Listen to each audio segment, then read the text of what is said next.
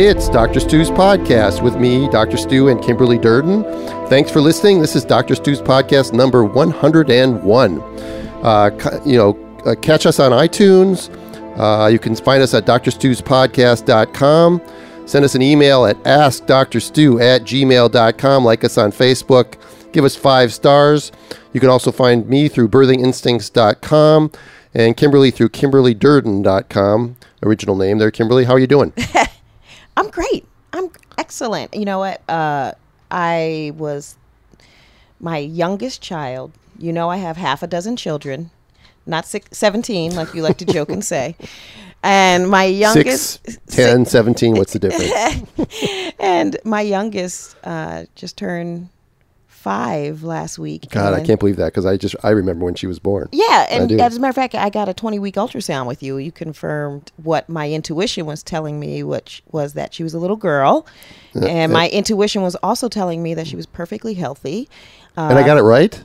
You were right. Oh my God, you were right. Like a broken clock. That was that. Was and you know what else? Um, I anyway, she turned five, and she started kindergarten last week, which was oh congratulations uh, it's so awesome. Like I've been I was so verklempt like last week because sh- I have six kids. I've been did through, you just use a Yiddish word? I did.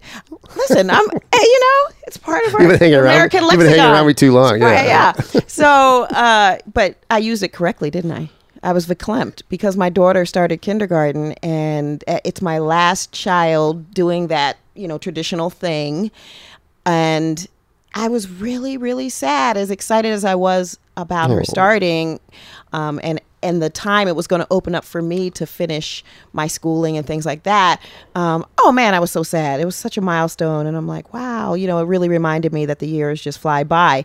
Um, but it's funny that, uh, I mean, she had such a big week. She had her birthday. She lost a front tooth. She went to school all, you know, all day long. She kept asking the teachers, like, why is this day so long? After lunch, she would look at the teacher and be like, I still have more school stuff to do. Like, I have to still stay Wait, so here? Kindergarten isn't just half a day? No. It is. I think it was half a day when I was a kid. It's full day. She goes from eight to two thirty.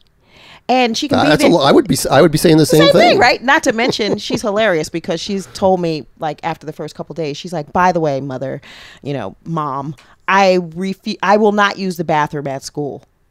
And I said, why not? And she says, they're old. The bathrooms are old. That's funny. I, what, some so of she, my kids wouldn't do the bathroom at school either. Yeah. And so she, so I realized that probably she was wondering why the day was so long, because she had to go to the bathroom and she just wanted it to be over so she could go pee in her own toilet, you know. But it was really funny watching her. Did it, you get that? Are you just presuming that, or did you actually get that out of her? Does that, did just, you get a reason why she thought it was so long, or you just didn't even? I uh, no, she oh, okay. just. I just think it's a new experience, and that you know well, she's she, not wrong. She's not wrong. It is a long eight, day. Eight to two thirty. Did Is you she say eight to two thirty? That's eight, six and a half hours. Yeah, and she's never been to school before this, so it's a whole new thing for her. You know, that's but, thirteen. That's thirteen Doctor Stu podcasts. Almost. I'll let her know. Yeah, just yeah, if she, you know, if she, you should just see how long she could sit and listen to a Doctor Stu podcast. You know? If you're like, if you're like on video, like she could, and doing something funny, she probably could sit there and watch. Oh it. yeah, and she knows a we lot. All about, could. She knows a lot about birth. You know, the interesting thing is that since she didn't go to preschool, and I, I do, you know, I'm a midwifery student, and I do births with midwives as a student um, until I'm licensed. Uh, you have to say that and be very clear so I don't get in trouble. But she has gone with me on prenatal visits, and she's taken part in, you know, measuring bellies and listening. I mean, I remember one time I took her to a prenatal visit, and like she wouldn't let me use the Doppler. Like she's like, I know how to do it. I got this, mom. You know, four years old. And, you know, so I thought in some ways she's going to kindergarten and she knows a whole lot more about life than probably a lot of kids that are. Oh, for sure. You know what I mean? For sure. Just like what it's all about. It's right. just so she, fascinating. When they, t- when they start to teach like, uh, you know, biology and stuff, and she's going to be really annoying to the teachers. Yeah. She's going to be like, no, that's not right. Yeah. She's going to go, that's not right. That's not right. That's not right. Yeah. No. And, uh, that's not how they come out. Exactly. Yeah. Exactly. I've seen them come out. But, you know, being in the birth world, and those of us who are birth workers, you know, our kids are around our work. And, you know, my oldest daughter is twenty-five years old. And I remember her preschool experience, um, her um, very cool uh, preschool teachers in Brooklyn, um, kind of who got it and knew what I did for a living, were like, um, by the way, your daughter was having a La Leche League meeting upstairs in the little play loft with some of the other girls and the baby dolls. Then suddenly someone was birthing, and your daughter's three and she knows what a pelvis is. But we understand you do this for a living. So they're around it, and it's so cool because they get it, you know, and I, I love it. But yeah, it, it'll be good for her later in life just to be m- more adjusted, and she can be somebody that that when, when she hears craziness or she hears ridiculous, uh, uh, skewed information, that exactly. she'll be able to correct people and and say, you know, no, no, no, wait a minute. There, that's not the way it is. There, There's other options. There's other choices. Definitely. And ironically enough, or, you know, it, to your point, my oldest daughter, I have a, uh, has a little boy. She and her partner have a three-year-old, and he was born at home. And I never tried to convince her to have a home birth or anything like that. It was just something that she was comfortable she, with. As a matter of fact, she was born by C-section because she was a breech baby. And I, I was given a C-section. Right. But she had a home birth and never, you know, didn't seem odd to her at all. And it's just kind of what you do. But the reason why I bring up my youngest is because, you know, as some of your listeners may know from previous podcasts, or if you even have heard me tell a little bit of my story before, my five-year-old um, was born at home when I was forty-six years old. Um, and, you know, what, is, oh my what does that make me? Like a freaking... I mean, you, you weren't you weren't uh, you weren't treated like a like a stick of dynamite ready to go off, being oh. that you were advanced maternal age. I was like a grand multip and a V BAC, and oh my god, oh my god, oh my god. I was an uber advanced maternal age. I mean, I look at women's charts when we request. Well, it's not possible that your uterus could work, and it's certainly not possible that your placenta could would not give out. Well, yeah, and probably old. I wouldn't even be able to breastfeed because everything's already dried up. I'm so old, right? forty-six. I'm just ancient. But I have to tell you that when I was pregnant, I um, had I, I was checking out my process, and I was checking out that I had my I had absorbed some of that message from society, even though I knew better. And I had said to my midwives, like, aren't you guys afraid of me? Because I'm like old and I'm pregnant and like, yeah, I'm just like an accident waiting to happen, like an emergency waiting to happen. And they were like, no. Are you healthy? Yes. OK, well, we're not worried. And I and even though I got that information from them, I, I had this little bit of thing within me that felt like the oldest pregnant woman ever, yeah, right? Like yeah. I would walk around feeling like I don't look like other pregnant women who, all pregnant women are much younger than me, and I'm kind of an anomaly. So one, uh, I was uh, doing a conference in March of that year, I'll never forget, and I bumped into one of my amazing mentors, a beautiful uh, woman who's a master's of public health, a dietitian, an I B C L C, probably has, she probably has some other letters behind her name, and uh, she's a beautiful woman from uh, Ghana, West Africa, and she saw me, and, and I said, oh, wow, hi, Gondu, how are you? I saw her at this conference, and I was like, oops, I'm, hey, look at me, I'm pregnant again. Kind of like, you know, kind of sheepishly. Yeah. And she said, and she looked at me, and she said, um, you know, oh, you know, that's great. And I said, yeah, well, you know, I'm remarried. My husband has no children. We, we wanted to have a child together. And uh, she said, well, you're not going to give him just one child. And I said, well, um, Gondu, uh, I'm forty-six years old. And she just scoffed at me and said, well, in my country, we have our babies into our fifties. And I realized that, you know, my whole worldview about what it mean, means to be, you know, too old to have a baby was very much shaped by this society and this culture. And even though I thought I was so with it and so open-minded and had seen so much, I still carried that, harbored that feeling. And she really, I mean, that, I'll never forget that. That actually made me feel at ease. It actually made me feel feel proud, and it made me feel normal. So well, and culturally, we, we even in America, we're delaying, you know, childbearing is delayed. The average age of the of a woman having her first pregnancy keeps climbing every every generation um, because we're delaying childbirth for many reasons, which we can get, we could get into on another podcast. So about the social issues and things that cause us financial issues, uh, educational issues, whatever, the, the delayed childbearing. But and know, we're living longer. Some of some of your, I mean, some of your thoughts were not wrong. To make it a fear is what's is is the is the problem, because yeah, I mean. risks do go up. Okay. As you get older, for certain things to happen that wouldn't, that are less likely to happen when you're twenty-five than when you're forty-five. But the idea that every forty-five-year-old woman is a disaster isn't is no more true than saying that no forty-five-year-old women uh, have problems. I mean, right. There are anecdotal stories on every side. When you're when when your friend says uh, that we have babies into our fifties, that may very well be true, but I'm sure that the complication rate and the miscarriage rate and the genetic abnormality rate of babies going in, when women having babies in their fifties is higher. It's it. You can't take an anecdote. You know, you've you've heard me say this on Doctor Stu's podcast many times, that the plural of anecdote is not data, and you can't make a decision based on an anecdotal story here or there.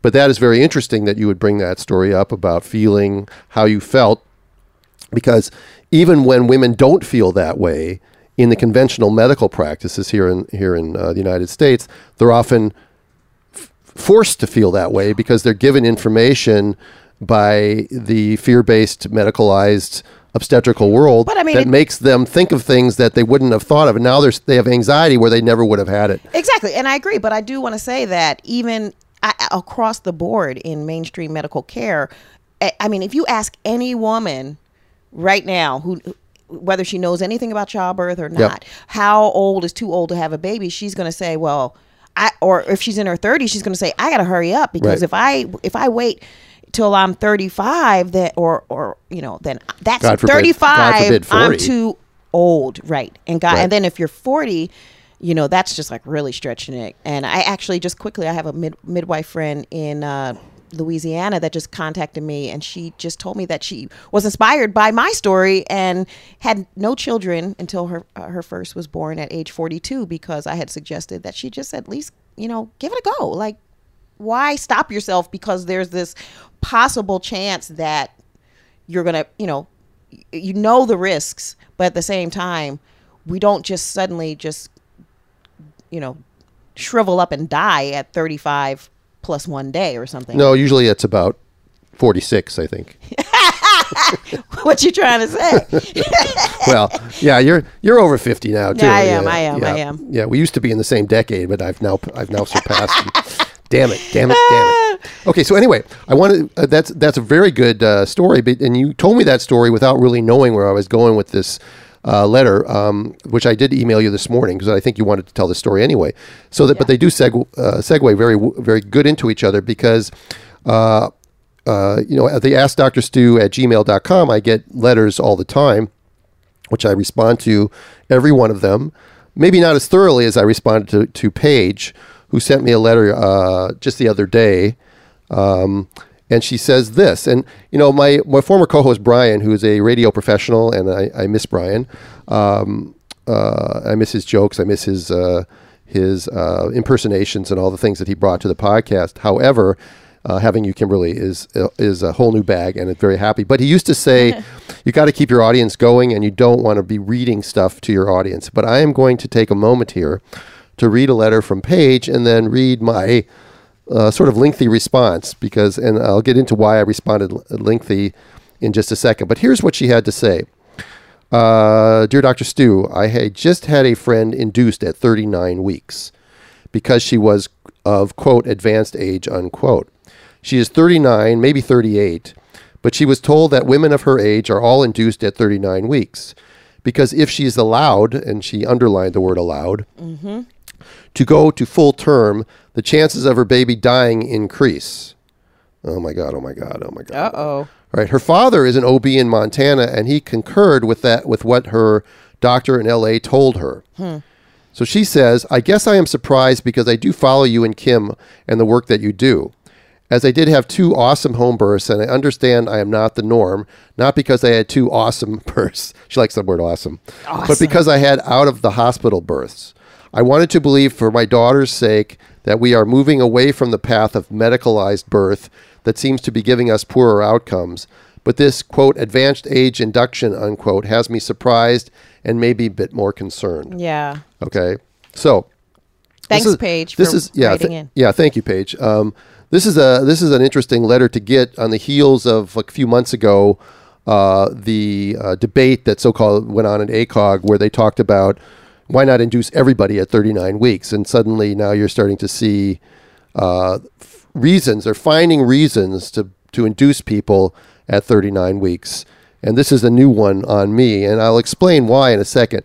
I, I could have responded very quickly to her and said that her doctor, that, that lady's doctor was full of shit, okay, which would be a very Doctor Stu type answer. I kind of would have said the same thing. How, however, uh, it deserves more of an explanation than that, because it really, this is really a problem with counseling and informed consent that goes on daily uh, around, you know, throughout our country and other countries too, in the offices of, of physicians who are not really giving true informed consent, not respecting the fight of in, right of informed consent and ref, uh, and refusal.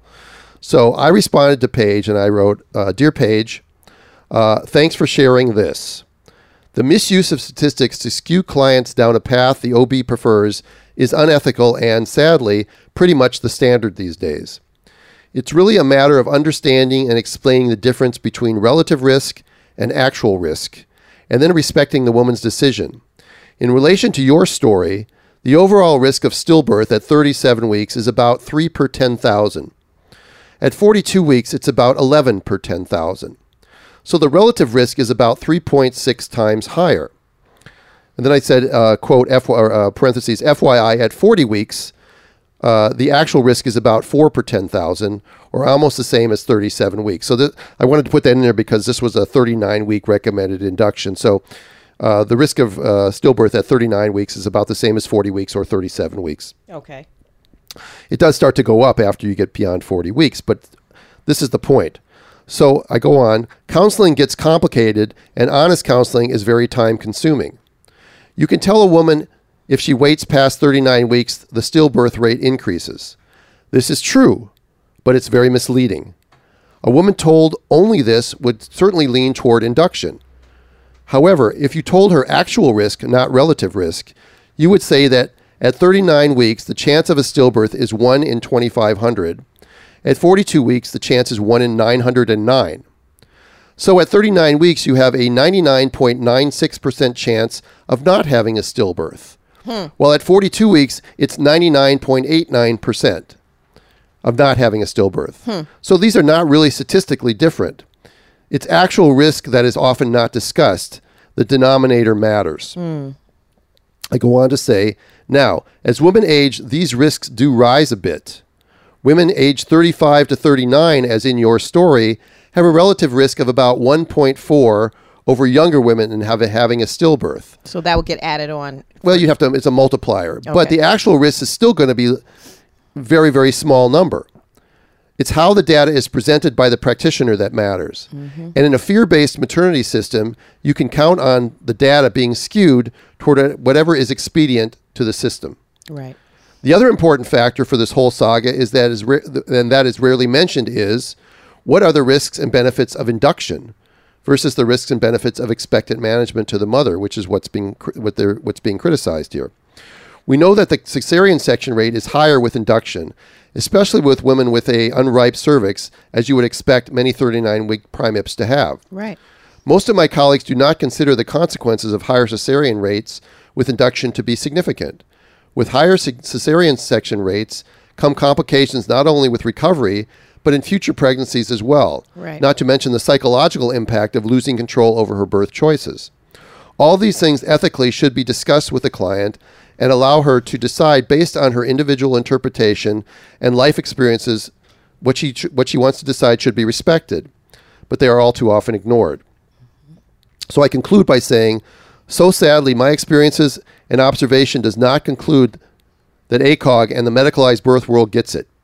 Choices do not seem to be growing. What is, quote, allowed, unquote, is shrinking.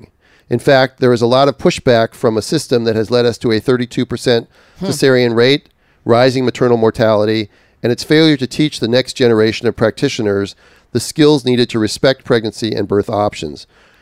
As you say, we should be concerned.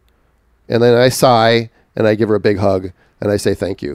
So I wanted hug. to thank Paige for that. And we talked last uh, podcast number ninety-nine about, you know, we talked about restrictions of choices and what's being allowed. And we're seeing that across the country, um, you know, breech birth, V BAC birth. Well, even natural birth, really, when you think about it, because isn't it true? Well, there's no such... What is natural birth? Uh, I should, sorry. Baby coming out of the vagina. Okay, I'm saying normal... normal physiologic physiologic birth, there we birth go. Right?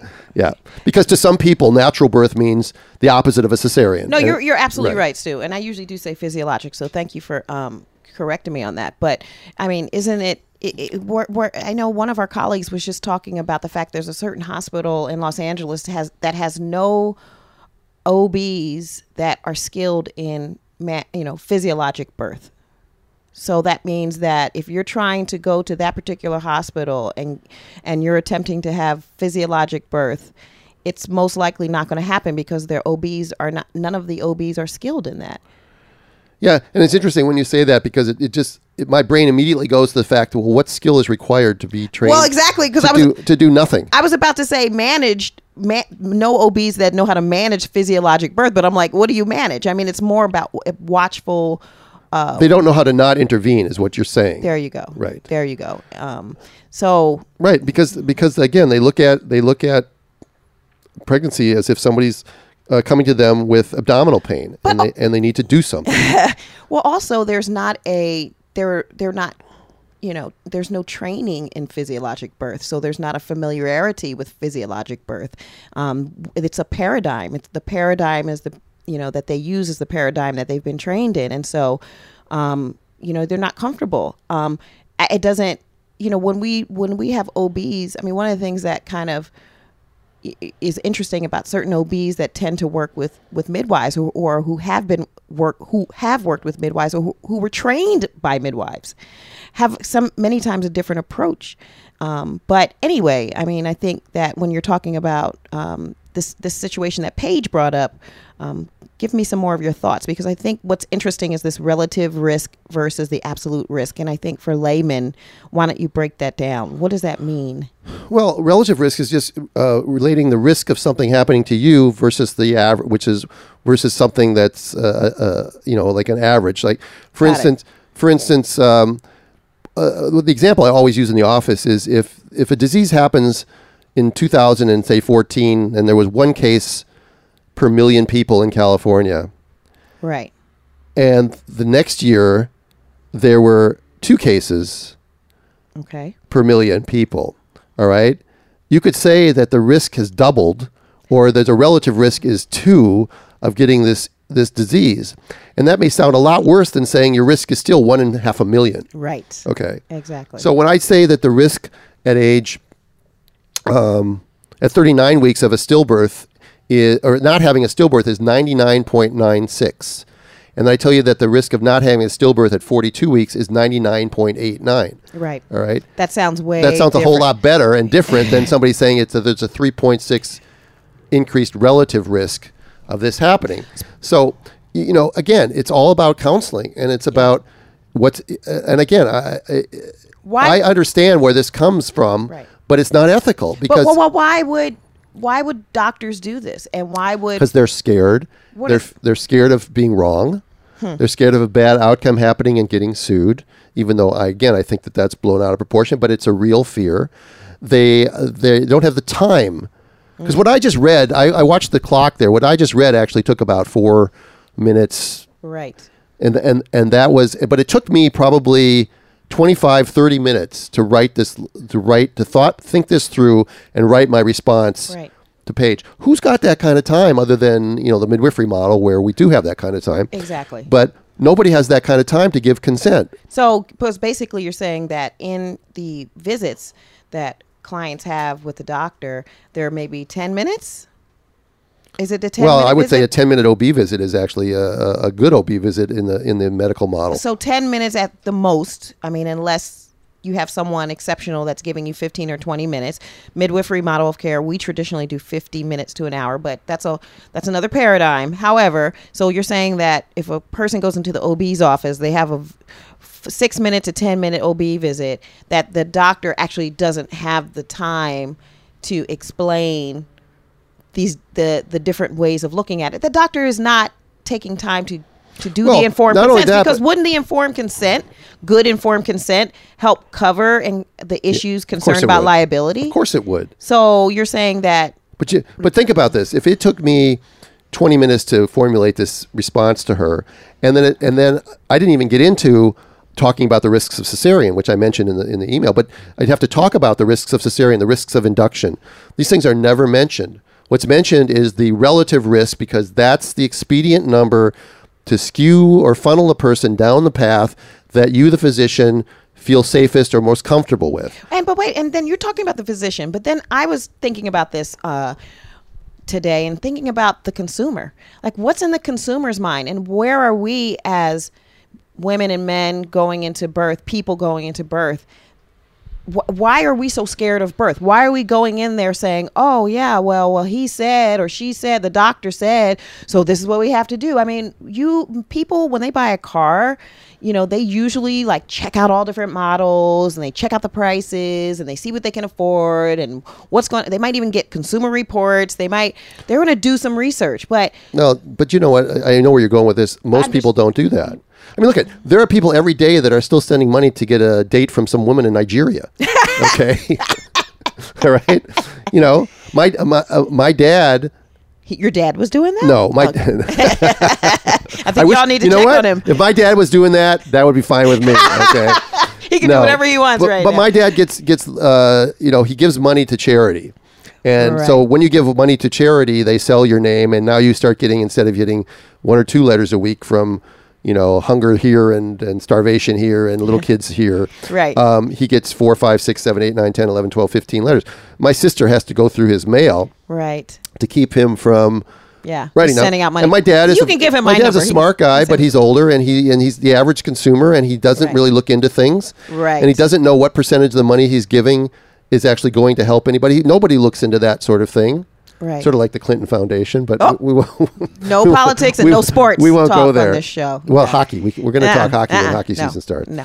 All right, but but you get to the point. You get my point. Is that the average consumer doesn't know better, doesn't really know anything, and then by the way, in this case, her father, who's an O B, right, all right, right, agreed. Agreed. So well, he's but he comes out of the same system as the other O B. So what? I mean, I'm not surprised. Well, but, that's, but, it's fright, but it's frightening me. You're saying, why doesn't the consumer know better? And I could also say, why doesn't the O B I know agree. better? I think it's on both. I think it's on both sides. And I think that I, I think that we are being taken advantage of because we don't question. I mean, if if I'm in a situation with a client who doesn't know any better, if I'm unethical, um, I can just tell them whatever I want because I'm the authority figure and they're going to, you know, they're going to listen to me. They're going to do what I say. But that's where the ethics comes in. I mean, every client deserves, and see how I say client and y'all say patients, but I feel it's a client. Every person that I come in contact with, any person deserves informed consent. And you can't, you don't want to assume that, well, they're just, they don't know any better. So I'm just going to. Yeah, and we've talked about this before, that it's impossible to give true informed consent, but you certainly can. Why give, can't you, even if you don't have enough time, Stu, in the office, a doctor can very say, well say, here's links. a bunch of stuff for you to look at before your next visit, okay? And I want you to go over this, and I want you to think about this. I mean, it can be done. It's yep. just there's no incentive for it to be done. No, the incentives are actually the opposite. Exactly. The so. incentives are, are to, you know, if I induce her at thirty-nine weeks and then she ends up with a cesarean section, you know, so what? But and that's the because other, it's not going to affect me the exactly. rest of my life. And the thing is that when you talk about the risk of cesarean section, and I mean, it's it's one of those things that really it hits home with me because I did have a cesarean and I do have some complications from that. And you know, whatever my my my no one has been checking up on me in the past twenty-five years to see how those complications are going. That's my thing I got to deal with now. And people are going into operative childbirth surgeries thinking that there are no risks because no one's telling them about them, or it's in fine print and they didn't read it because they were about to get their C-section before they signed that paper. And then when they have problems postpartum, there's no, no one is, is, is, is tracking how these complications can affect a woman's long-term health. So it's as if there are no complications from getting a C-section, and there are. Um, I, you know, we were just listening to a, a person that came to see you. I find it interesting that so many people come to see you from very far away to to, to try and, and, and find a different option. Um, and I mean, you have people coming to you now from out of state. Yep. You have people coming to you from, you know, two and three and four hours away looking for another option, at least they're coming to get that informed consent that they can't get from their local um, community. And, it, and, and, and when women are having one C-section, two C-sections, three C-sections, you know, that primary C-section, as a matter of fact, a toolkit was just created, um, and I can't remember the uh, organization, but I'll, I'll, I'll see if Renee can link it, for providers to help them, to give them skills, to help them learn, the providers to learn how to help avoid that primary C-section, because I think it's the big, big issues are with who, who these. Who put prim- that out? Uh, it was the Coalition for, I'll find it, Christine Morton. Uh, Doctor Christine Morton is the P H D that's been working on this effort, and I will try to look it up while we're sitting here talking. But they put out a, a toolkit. It's free to help providers learn how to avoid that primary C-section, because from that primary C-section, okay, so we're talking about a woman getting induced at thirty-nine weeks, which increases the risk of her having a C-section. And A C O G kind of put out an opinion that, why doesn't everybody? Why don't we induce everybody at thirty-nine weeks? Well, we increase the risk of C-section. Then when you're talking about primary C-section, then woman gets pregnant again, and then she goes to the doctor, and they're like, either we don't do V BACs. She wants a vaginal birth. Well, sorry, we don't do it here. Or, um, you know, you know what? It's too risky. Let's just do another C-section. Then you have... What or if they, that start, woman wants or to they have, start them off on the path that, yes, you can have a V BAC, but then but they then start... Not, they're not available. Well, they, yeah, they're not available, or they start to find reasons why that's not going to be a good idea. Exactly. And so, you know, you have women having two, three, four C-sections, um, experiencing complications each and every time, growing complications. And what if that woman wants to grow her family? You know, each child that she has yep. so raises you, her risk. You, you mentioned that the yesterday when you were not yesterday, but well, now it's weeks ago. But uh, you were in the office, and we uh, you, you didn't finish the story. There was a client. Okay, I, there was someone that came in, and that it was a, a woman that was looking a family, mom and dad. They were looking for another option. They were pregnant with their fifth baby. They had four prime four C-sections prior to first one for a a failed induction. Why? Because she was forty-one weeks. She was induced at forty-one weeks, not because the health of her baby was at risk, not because her health was at risk. It was because a relative risk probably was thrown at her and told, well, we got to kind of get this baby out, because if we wait longer, you know, your baby might die. So she said, okay. She trusted her provider. Her induction failed. She was given a was C-section. It wasn't even wasn't even a real she, induction. She either. was in, She was induced for twelve hours twelve before no, she got no, a C-section. No cervical ripening. Twelve, twelve hours. hours. Of pain, never really got contracting. Had a C-section. You right. know, and and had a C-section. Went to have her second baby. Was in a different country. The doctor said, I don't really know that much about you, so I think I'm just going to give you a C-section because I don't really know you. So second C-section, third C-section, well, you had two already, so we're just going to give you another one. Fourth C-section, well, you had three already, we're just going to give you another C-section. And in the mom, you know, also described, and I won't get too much into it here, but just having complications in her fourth C-section yep. due to the three prior C-sections. So, uh, listen, I'm all for C-sections if they're necessary. It's a life-saving procedure. It's going to save moms and babies. But why are we pushing women into C-sections when they have risks? Answer that for me. Is that a rhetorical question? I don't or is know. I'm just mad now. I'm mad. Yeah. yeah, I like it when you get mad. It's, it's actually you're you're. you're You're good when you're mad. You're good when you're not mad. You know, but it's true. It's it's it's frustrating because I think the, the other frustrating aspect of it is I think about all the women. You know, this this particular woman said, "Well, I just didn't know." I mean, she's an intelligent person. Yep. You could tell. Her a lot part- of them are a lot of them are very professional people. You know, they're accountants, they're they're lawyers, they're intelligent, and, and they so don't and they and they don't about, know. Think what's happening to women who who may not have the the education that this particular woman had, or maybe a lower socioeconomic status, or maybe indigent. I mean, think about the treatment that they're getting, because this woman wasn't is intelligent. What what I see over and over again is that families just say, hey, well, that's the doctor, and I put my trust in the doctor because after all, they're a doctor, and so they must know what's best. And then they just kind of follow along, and here this this lady is four births later, four C-sections later, saying, actually, I actually don't want a C-section next time. And I didn't even know that it was possible to not have a C-section. Yeah. And so that's why I'm here. Um, and and it's it's it's heartbreaking. Yeah. And so, and, and, and you know, I, I love the fact that you just sort of got went off the deep end there a little bit, which is good. No, no, I mean, which is really good, because it, you you basically got to vent, which is one of the good things that we have when you and I get together for the podcast. We get to spend uh, uh, thirty-five, forty minutes um, venting. Um, we could call it Doctor Stu's Psychotherapy fo- Podcast too, um, for for us, and and I hope that for our listeners that we're not we're not uh, causing too much uh, aggravation and anxiety by pointing this stuff out. The whole purpose of the podcast is really to have a little bit of fun, but also to educate. And so this information gets passed on. It gets it gets archived so that it's always out there. Oh, John's playing the music, so it's about about that time again. I just wanted to say that um, to Paige and all these other. Oh, you want to you want to well, read Paige, that? Well, Paige I, responded to uh, your response, and she said, "Thank you for the reply and statistics. After reading your response, I can see how easily someone could leave out some of the data to push a mom to make the choice that he or she prefers.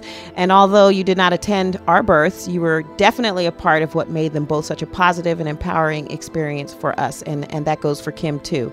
So uh, thank you, Paige. Um, we appreciate you. Yeah, this you. is good therapy for me too. Yeah. Because I'm feeling, I'm feeling very good right now. So yeah. Listen, I want to thank all of you again for listening. This has been Doctor Stu's Podcast number one hundred and one. Please continue to listen to us on iTunes or dr stu's podcast dot com. Write letters. Again, I will respond. Uh, maybe not as lengthy as I did to Paige, but I will respond to all of them. And if they're uh, really pertinent to what we want to talk about, we will read them on the air. It's at ask dr stu at gmail dot com. Uh, for Kim, uh, for Kim Durden, this is Doctor Stuart Fishbein. Again, thank you very much for listening.